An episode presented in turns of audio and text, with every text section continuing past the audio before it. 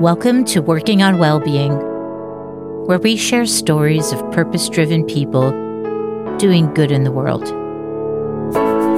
We'll meet change agents, entrepreneurs, students, teachers, and big thinkers to learn about their wow moment and how it got them to where they are today. This show is brought to you by Salary Finance, and I'm your host, Anita Ward, cultural anthropologist and Chief Development Officer at Salary Finance.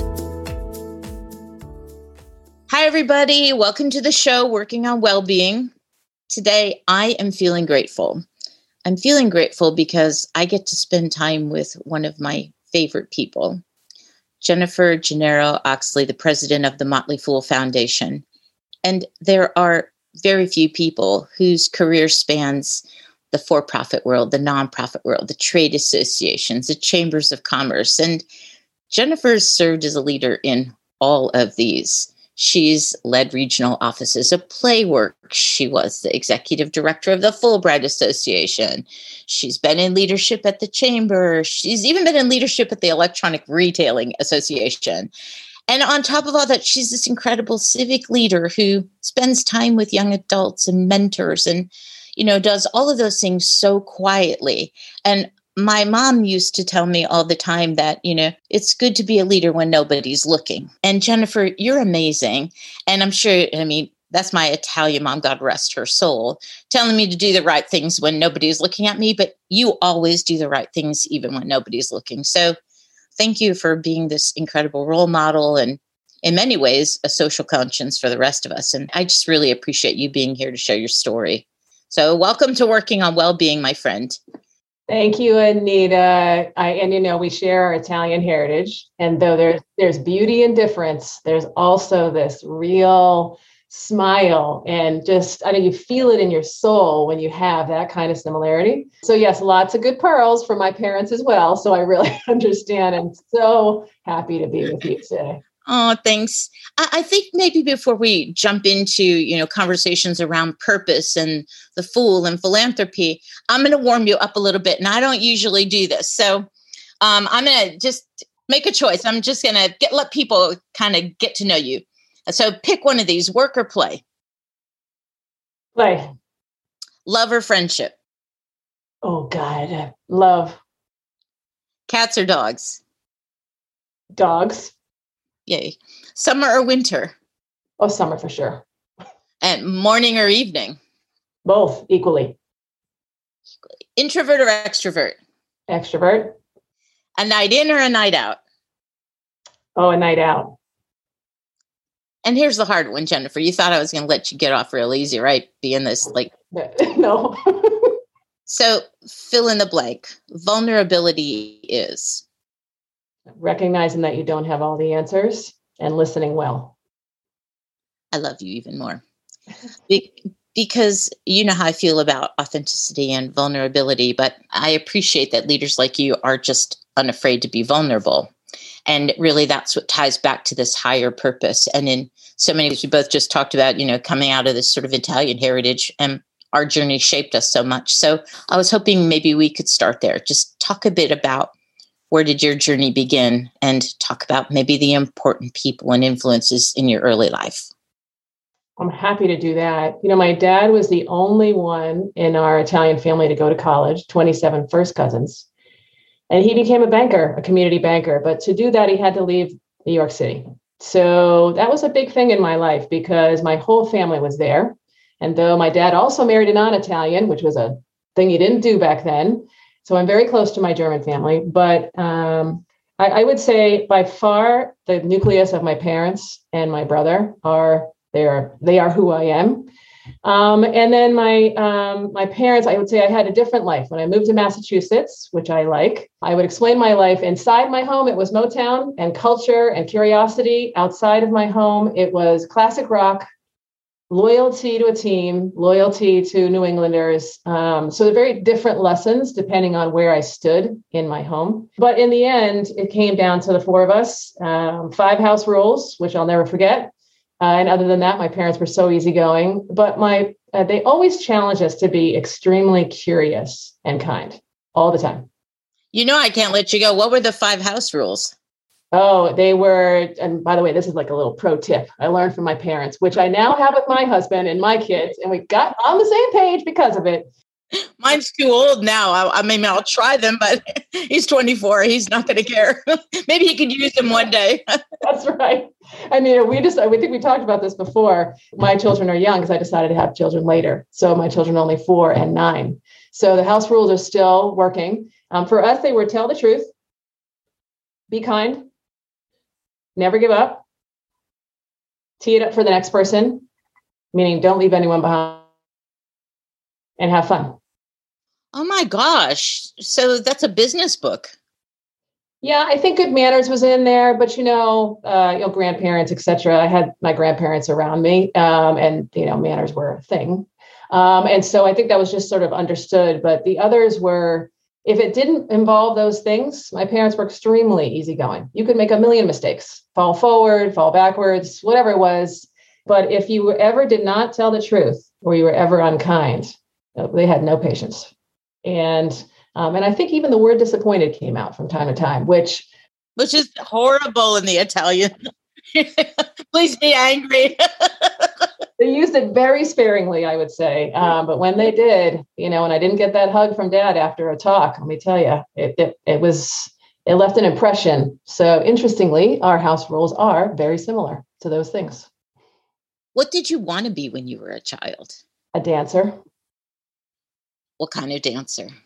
Did it matter? A ballet dancer? No, it was hip hop, jazz, and modern, a combination of all three.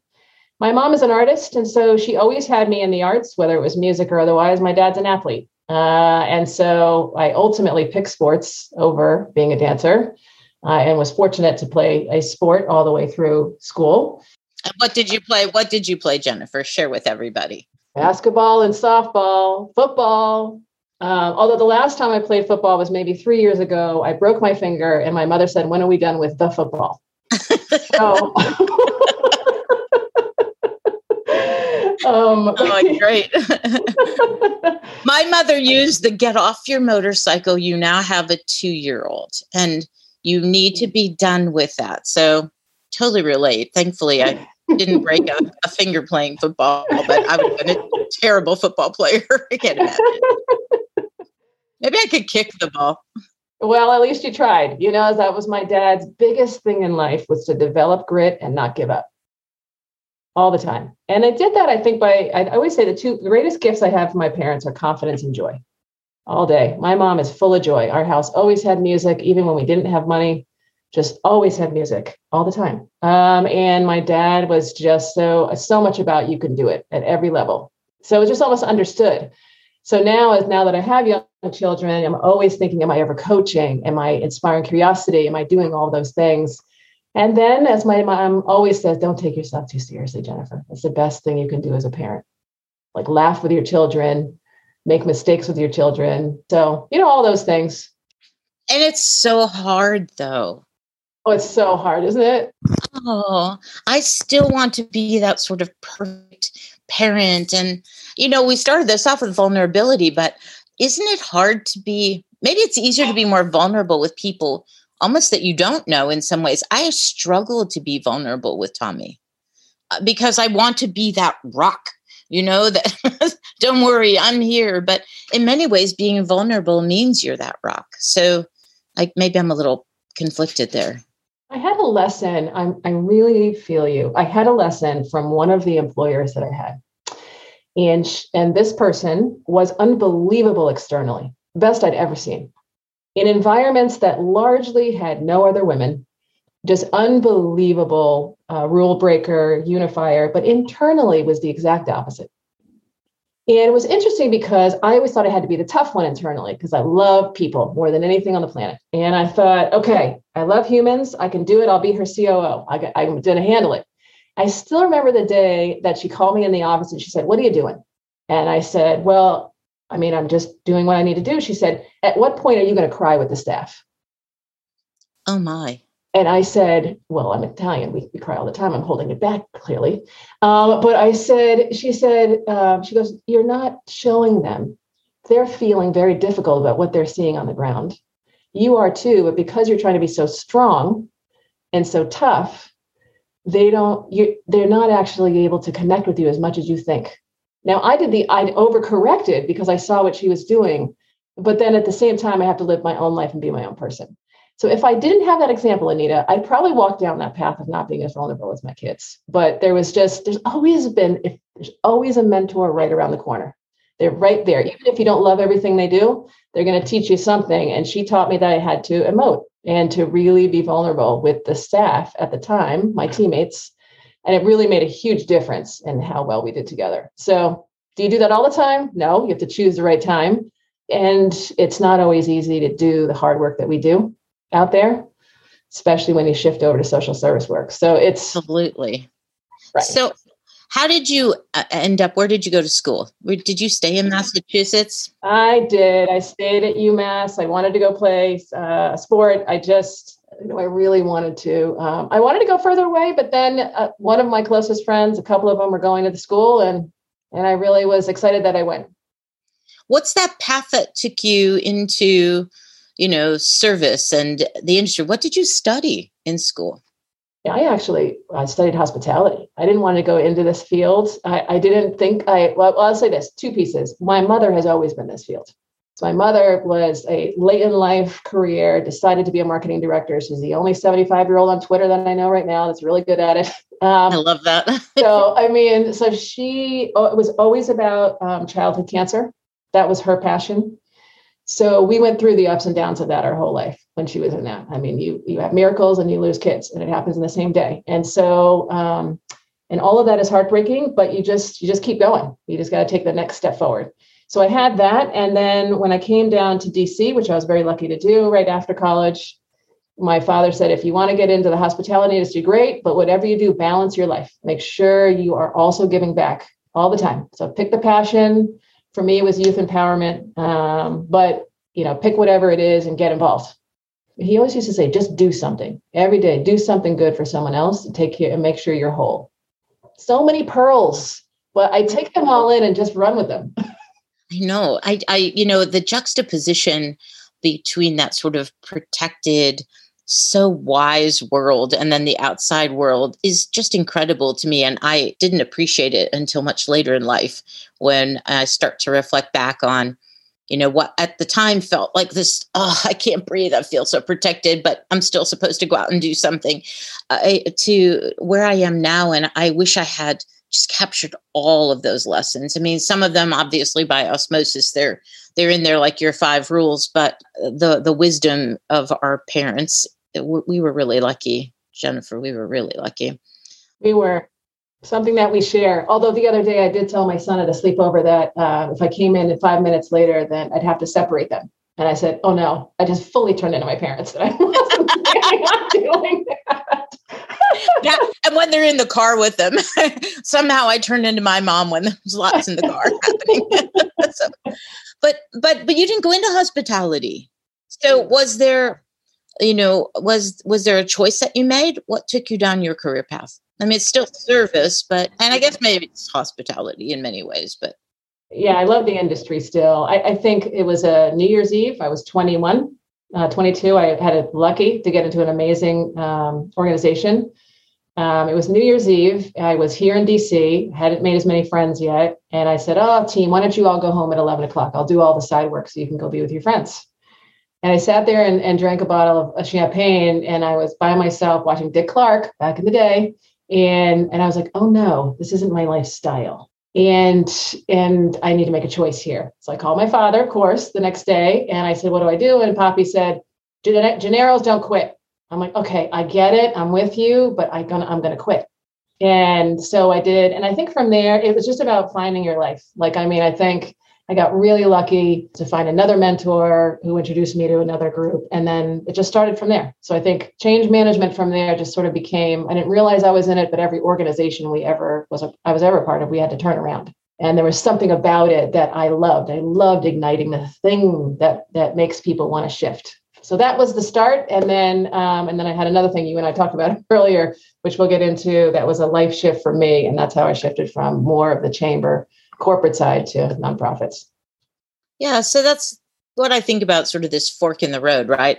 Uh, I've had so many different forks in the road. So maybe we can talk about that. Maybe we can shift into that because I know that you and I both have had very meaningful decision decision points, whether they're decisions within our control or outside of our control that caused us to turn left instead of going right. And uh, you know, I believe that that all happens for a reason.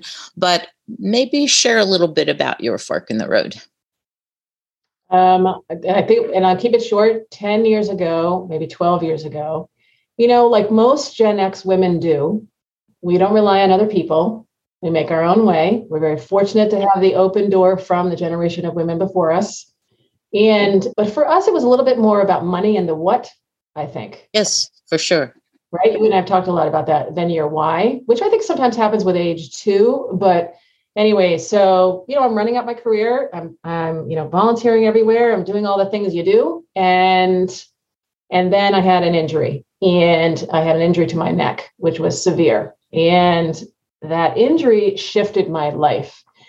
Like I say to people now, it, this it's a special club. If you survived cancer, you survived a major injury. You and I have had you've had same similar situation you don't wish that club on anyone else. And it gives you a perspective you could never gain unless you've been through it. And that perspective for me was that I had to shift my career. I shift me shift to a why. But what ended up happening was I was so fortunate after 27 doctors and three surgeries to go to India. And for those of you who have been in India and you and I have talked about it, there's it's a uh, it's a special place. And I had a medical miracle there.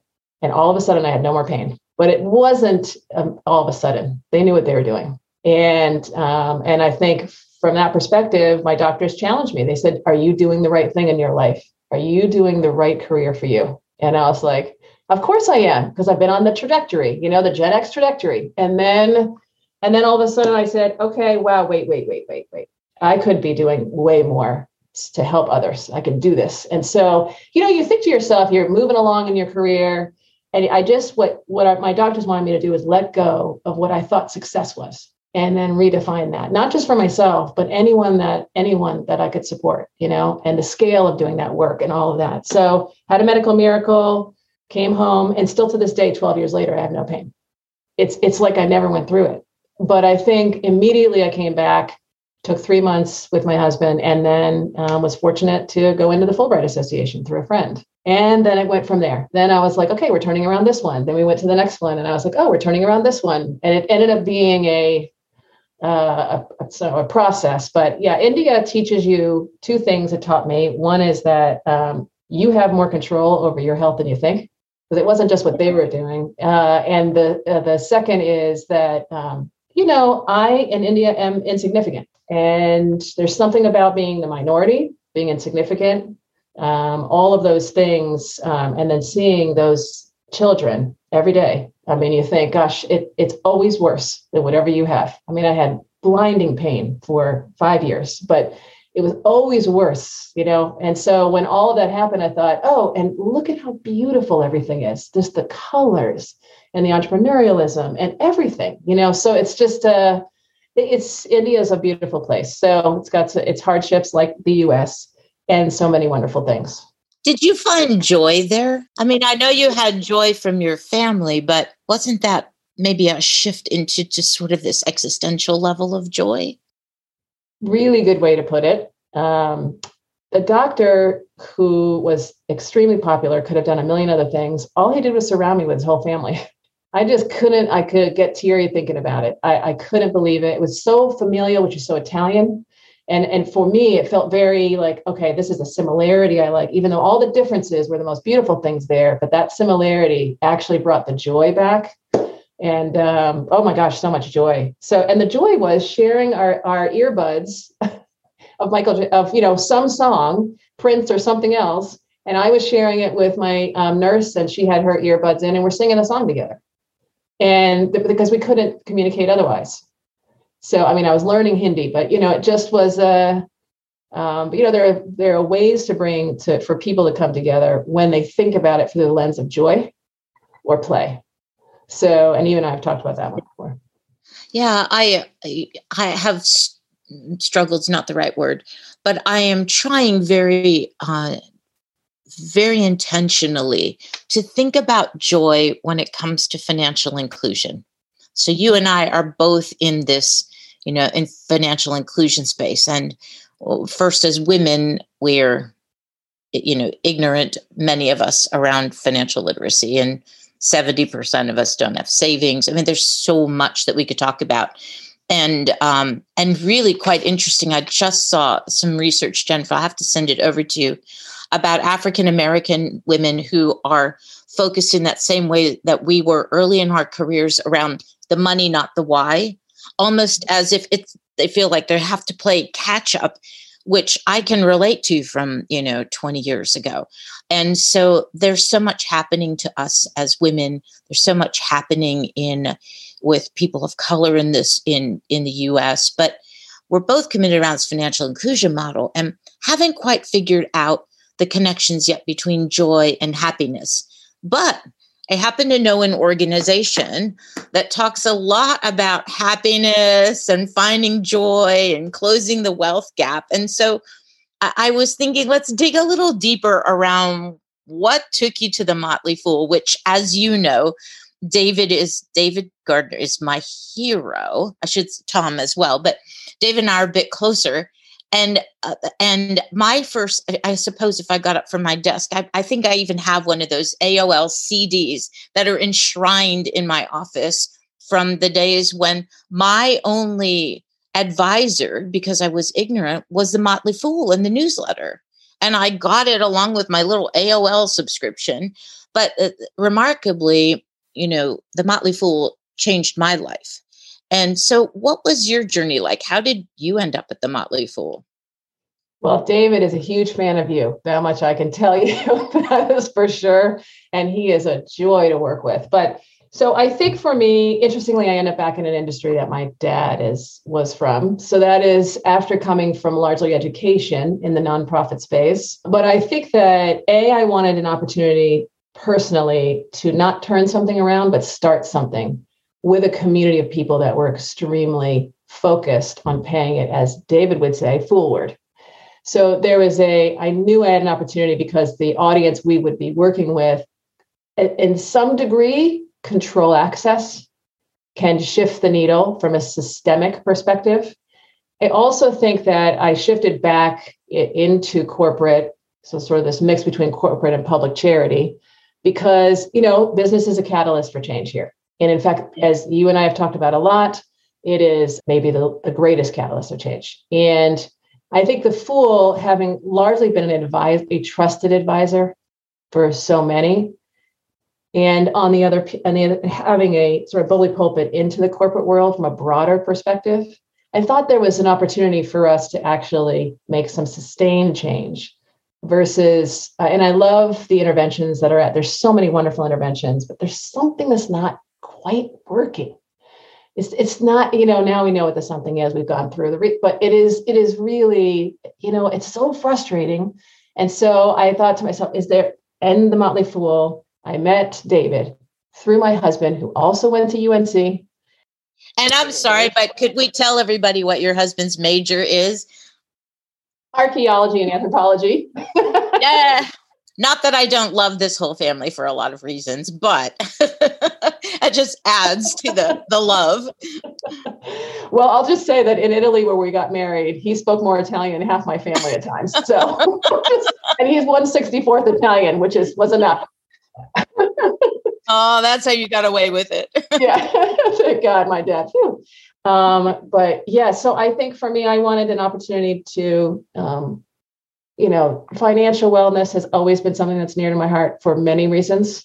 We can go into those or not, but the, the reality was I knew the fool had an opportunity from its unique lens to not only and you know we we we teach and we and we enable people in a way that feels fun and finance is not fun you know and in it's it hasn't been perceived as fun and i think that's what that's one of our biggest challenges so i think it was the focus on business. I think it was the opportunity to leverage our amazing membership. And I think the other piece, I mean, we're like an old school membership model and it's thriving.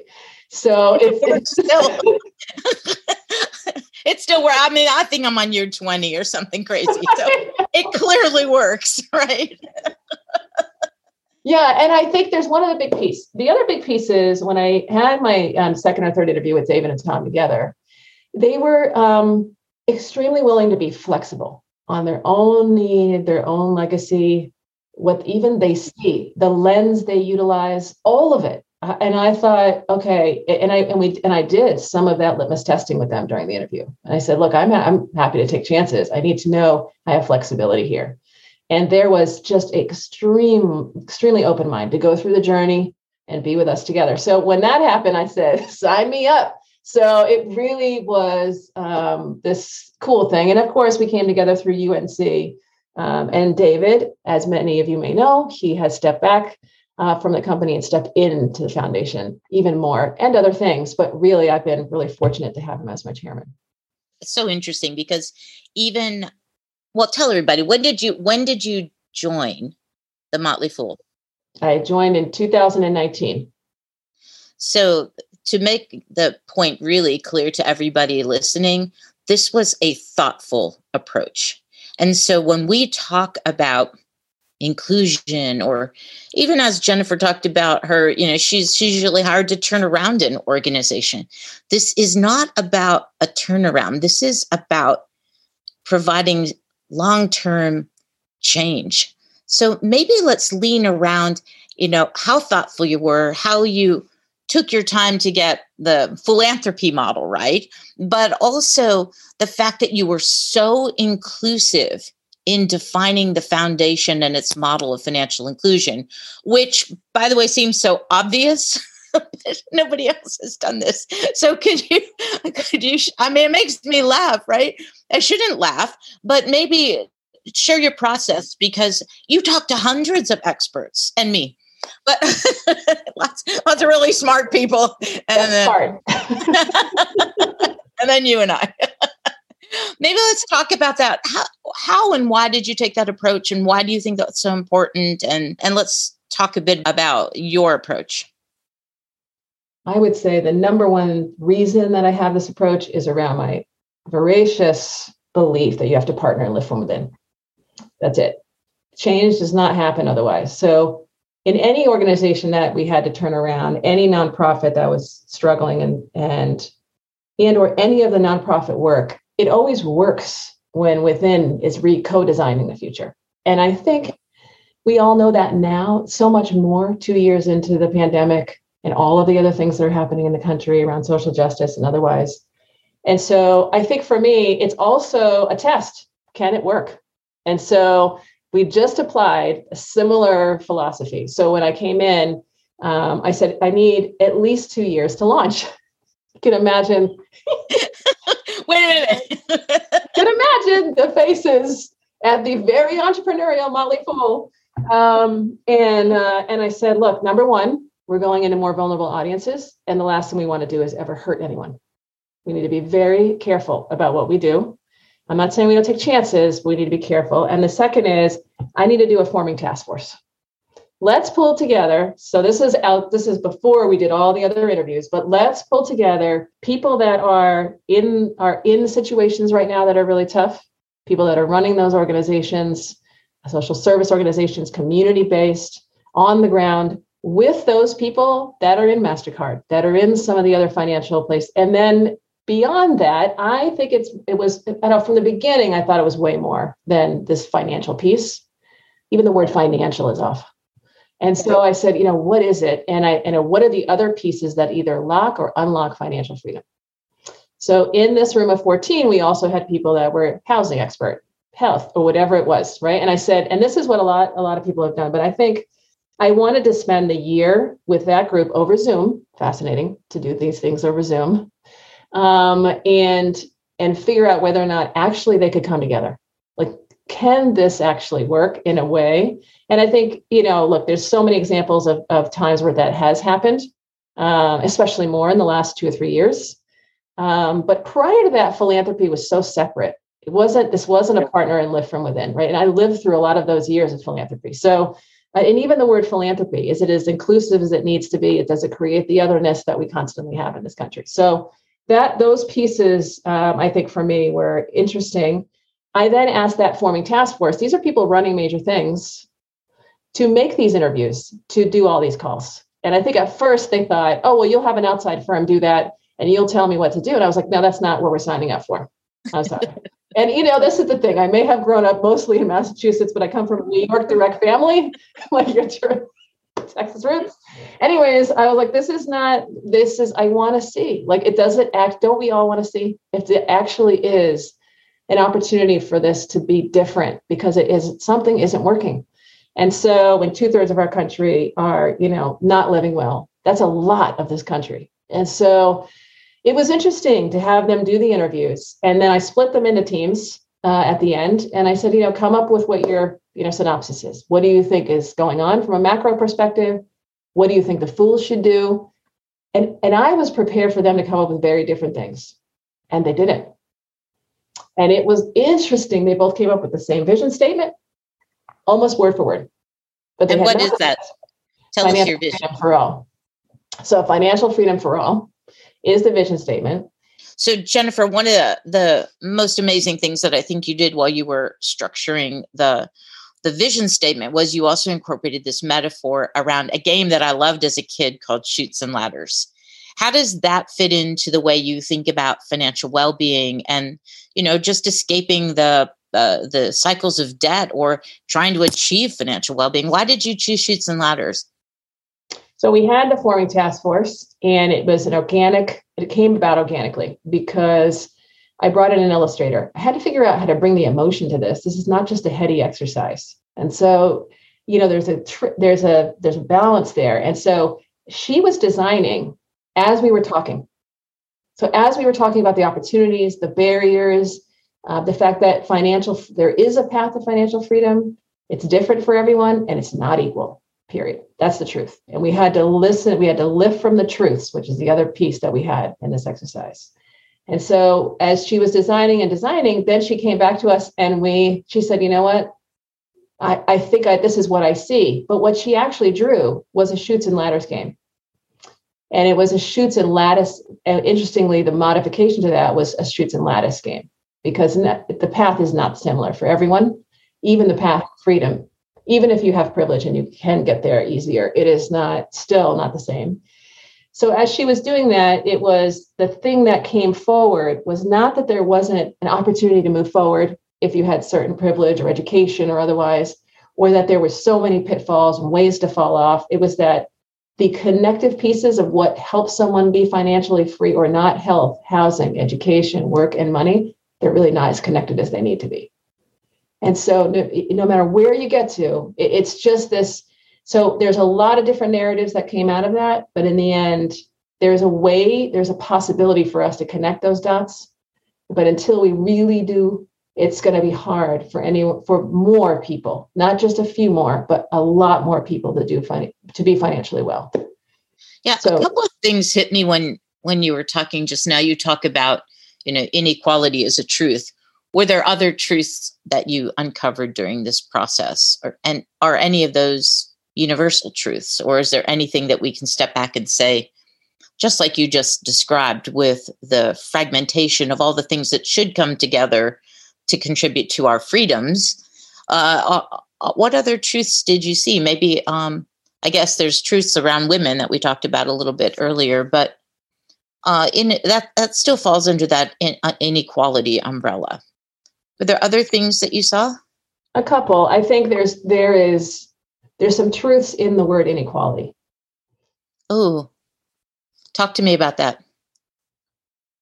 I think that, um, and, and, and this may be a bit controversial, I have to say, but I think there is um, what really came through with this forming task force, very diverse backgrounds, was that the way the system is set up in the US is meant for um, certain people in the US to do well. So, when you were looking at truths, Jennifer, I, I think about a lot of the things that uh, I have seen on the nonprofit side and now with salary finance around the gaps. So there's gaps in education, there's gaps in access, there's, you know, there there are differences across in many different ways across the board. What were you seeing and what did your task force see? They saw very similar gaps. So ultimately we ended up being in about four or five areas. So health, we know the gaps in health, right? We know from the uh, provider perspective, from those that have access to, you know, healthcare that actually keeps them well, not just when they're sick. Um, we saw gaps in housing, which I know we've talked a, lot about, and I've, I've been listening and following your podcast. Affordable housing was there enough affordable housing? Is it, gaps in housing that's affordable, even in how we phrase it, so that it is something that people really want to adopt um, because really that's just housing for people that are coping not necessarily um, so i think housing is was one um, health that we talked about uh, money so many different pieces we could go into that were truths about the difference in what women make. And um, that you know all of those things still exist. Um, and then when you look at work you know there are some employers that are conscious right? From a conscious capitalism perspective they are very much trying to make sure they understand how someone comes to the business and then how can they help them the most uh, throughout their time. But i also think that um, there were a fair amount of gaps related to your background your race your ethnicity. I mean let's just say what all of those things are. Um, I, I, think there was amazing truths uh, in opportunities and singular interventions there was amazing things happening out there. But more often than not unless you were in a situation where your housing and your health and your ability to build credit and all of those things were connected no matter what, at the end financial literacy having you know the agency unless those things are connected or someone's helping you connect them or an employer is smart and thinks about those things for their employee something happens. You have a health issue and all of a sudden you're all the way back down. Um, or you know you're, you don't have an opportunity to build generational wealth. So your next generation is constantly starting over, uh, which we see in many communities. So I, I, think there was so many gaps. I'll say that it was really kind of hard. I think the forming task force was like, oh gosh, where do we go? I mean, it's just so. And again, these are people that are running wonderful things.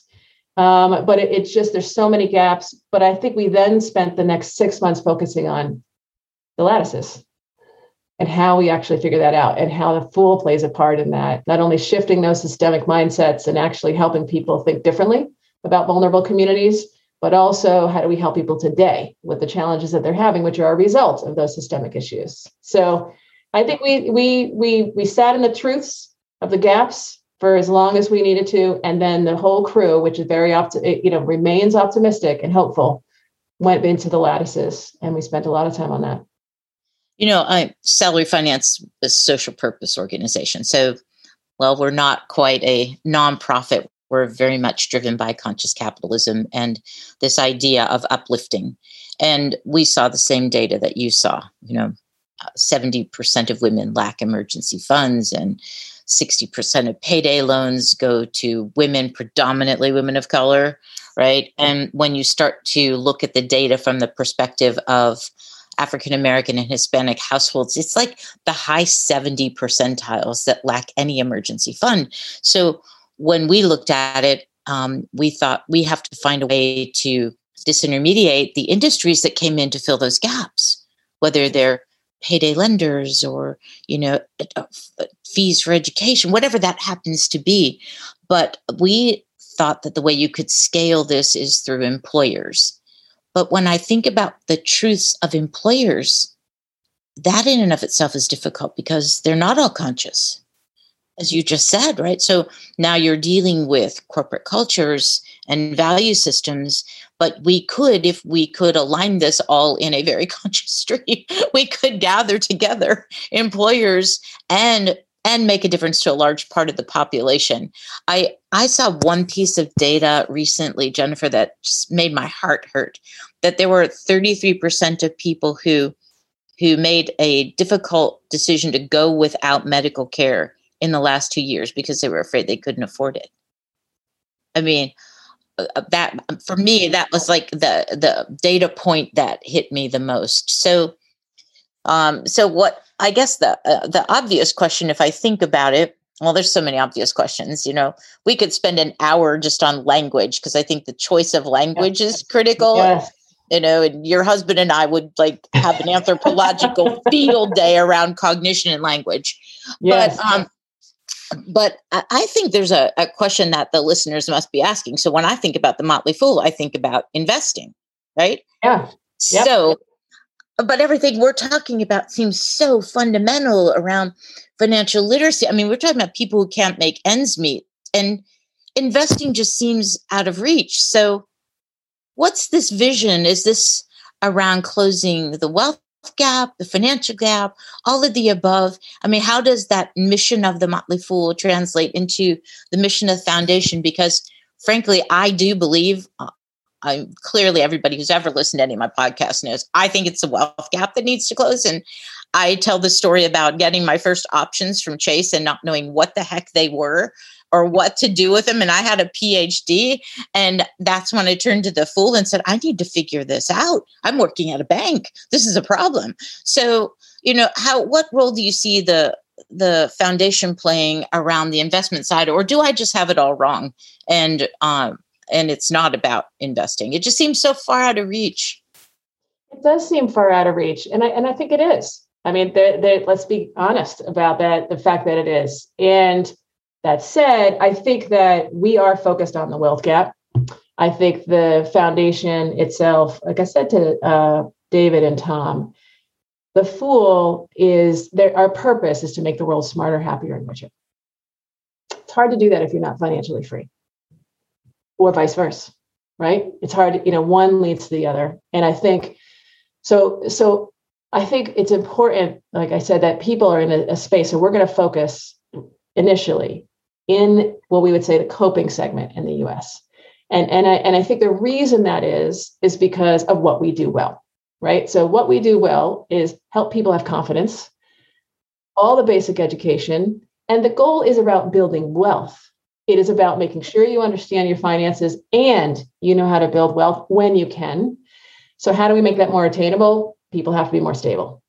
And those dots that we talked about, those drivers of financial freedom, I think we have an opportunity to help create solutions that connect them so that there is more opportunity for a family to have money to be able to do other things. The other thing I would say from the fool, as David always says, it doesn't take a lot to start. And, and I think that's a misnomer about investing. And, and I think our point is that we wouldn't necessarily want someone to be investing capital that they need to handle their daily lives. So there's a balance. And so I think for us, initially it's around financial stability and wellness. And then from there, you know, as soon as we were ready, like the whole time, it's actually part of the education piece um, because investing is one of the avenues. It's also one of the avenues that's open to all, uh, regardless of your background. And I think, uh, or your race or otherwise. And so I think this is a, uh, it is unattainable right now because it feels that way and it generally is, but it doesn't take a lot to start. And, and I think the, the, we're trying to make sure that as the Motley Fool takes care of people when they're ready, the foundation is helping to, you know, create a platform of stability. I think that's marvelous. And I can't wait to see what happens. And I've been a fool now for 20 years. So, what role do you see fools around the world? Because playing in the foundation. What role would you see yourself playing in the foundation? um, so so um I as would remember, see, not as my friend Anita, because I know you and I have talked a lot about things. You put me on the spot here, Jennifer. I think as a member, a couple of things. So one of the things that struck me the most was how the investment world had changed, right? So I tell that story about having not knowing what my options were. There was also nothing like a, a Schwab slice or Robinhood, or there was no way, literally no way for me to learn outside yeah. of my 401k, which made no sense to me. So I, I think um, one way that that I could be helpful is through my own philanthropy, maybe carving off investments that go into these portfolios where people can play. I, and I don't mean that in a bad way, but you have to learn hands on. And I, will share with you this example. I was a, um, a terrible mother when it came to teaching my own son about financial literacy. but I did have um, an opportunity to work with one of the fractional companies. And I didn't think about it. I got Tommy one of the accounts, right? Before I knew it, my son is coming to me with analyst reports. Now, my son is a jazz singer, right? For him to come forward and you know, talk to me about an analyst report on Apple, I thought, who has, you know, invaded my child's body? But what happened was that sort of uh, gamification, the language, the approach that Robinhood took with Tommy that made it easy for him. It removed those obstacles. It took away the, you know, giant disclaimers around what's in your 401k, but it made it made it easy. And before I knew it, you know, Tommy was an investor and closing his own wealth gap. And he didn't need mom to do that. And he didn't even need, you know, a college education to do that. And he has remained, you know, true to that. So I think as as a fool, I would love to take a piece of what I do in terms of philanthropy and create those similar situations for people who are young um, and and could learn early because you have to learn it early. You know, we're all playing catch up as we age, but but I see the difference in confidence that it made in my own son, and I think if I could replicate that use case, and if it meant you know having a, a, a, secondary membership or mentoring or structuring a, men, a mentorship or whatever you turn that into i think as you know as a fool that's I would be very comfortable doing something like that. And then as your friend, we can talk offline. But I, I think that that's an important part of how we as fools and as conscious capitalists give back to the community too.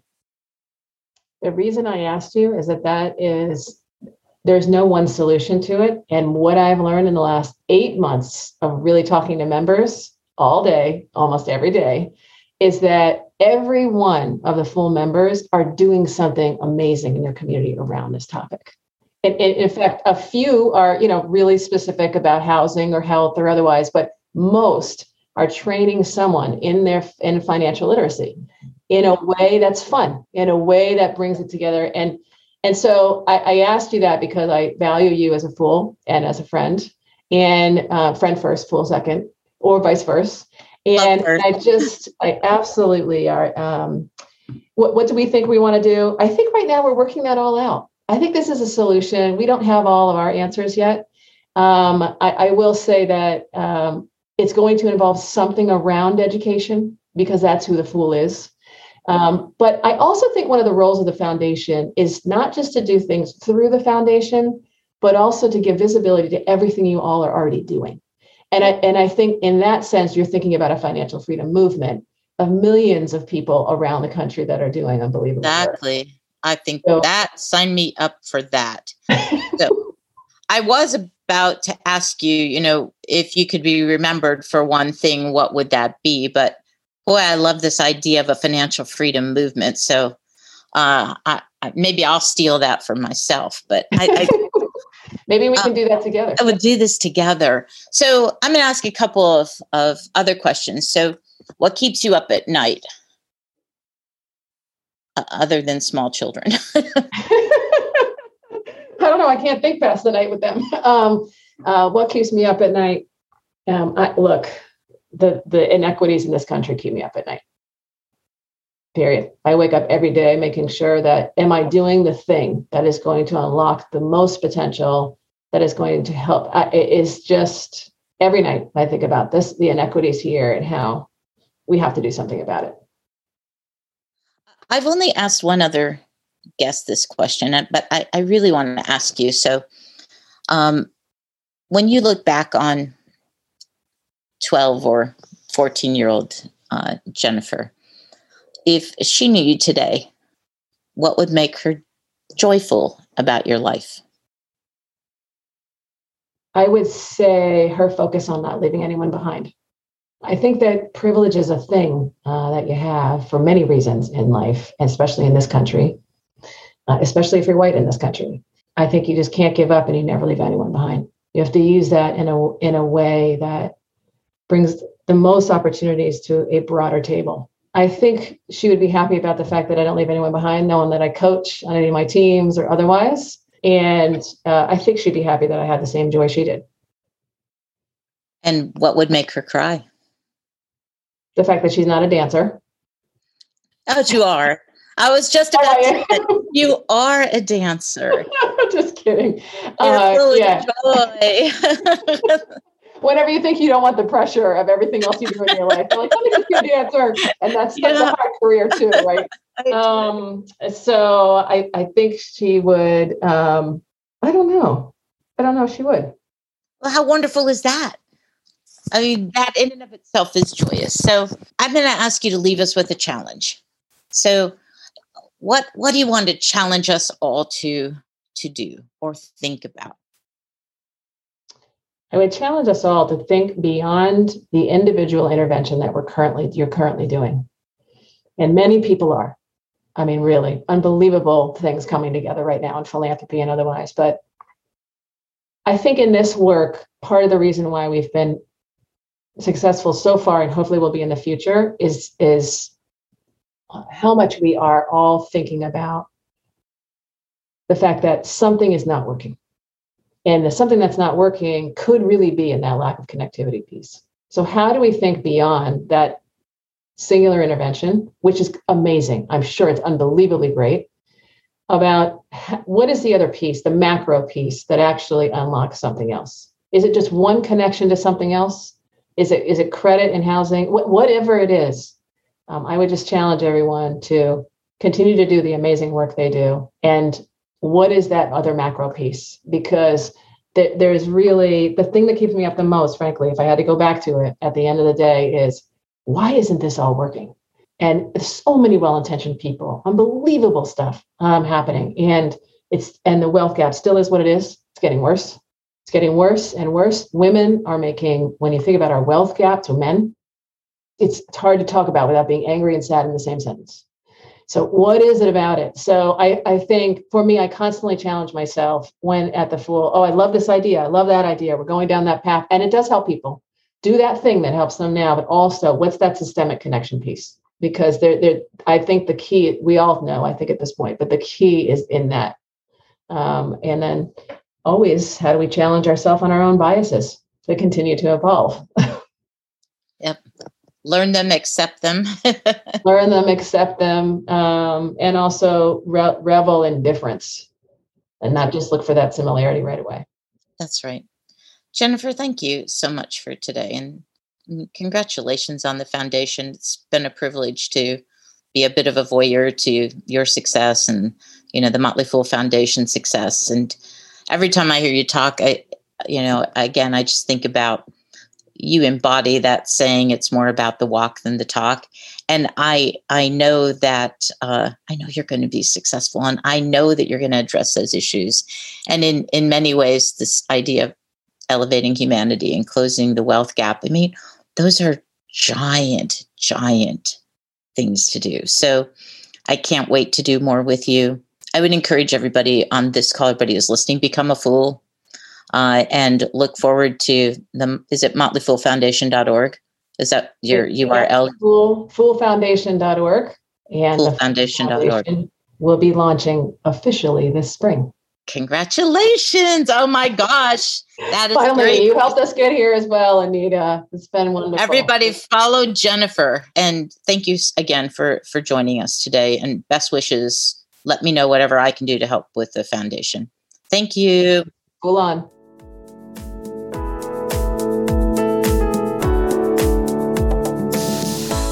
Thanks for joining us for today's episode of Working on Wellbeing, brought to you by Salary Finance. I'm Anita Ward. At Salary Finance, our mission is to improve the financial health of working Americans by providing access to socially responsible financial products in the workplace. You can learn more about how you can partner with us to help improve your employees' financial well being at salaryfinance.com. Don't forget to subscribe or follow so you don't miss an episode.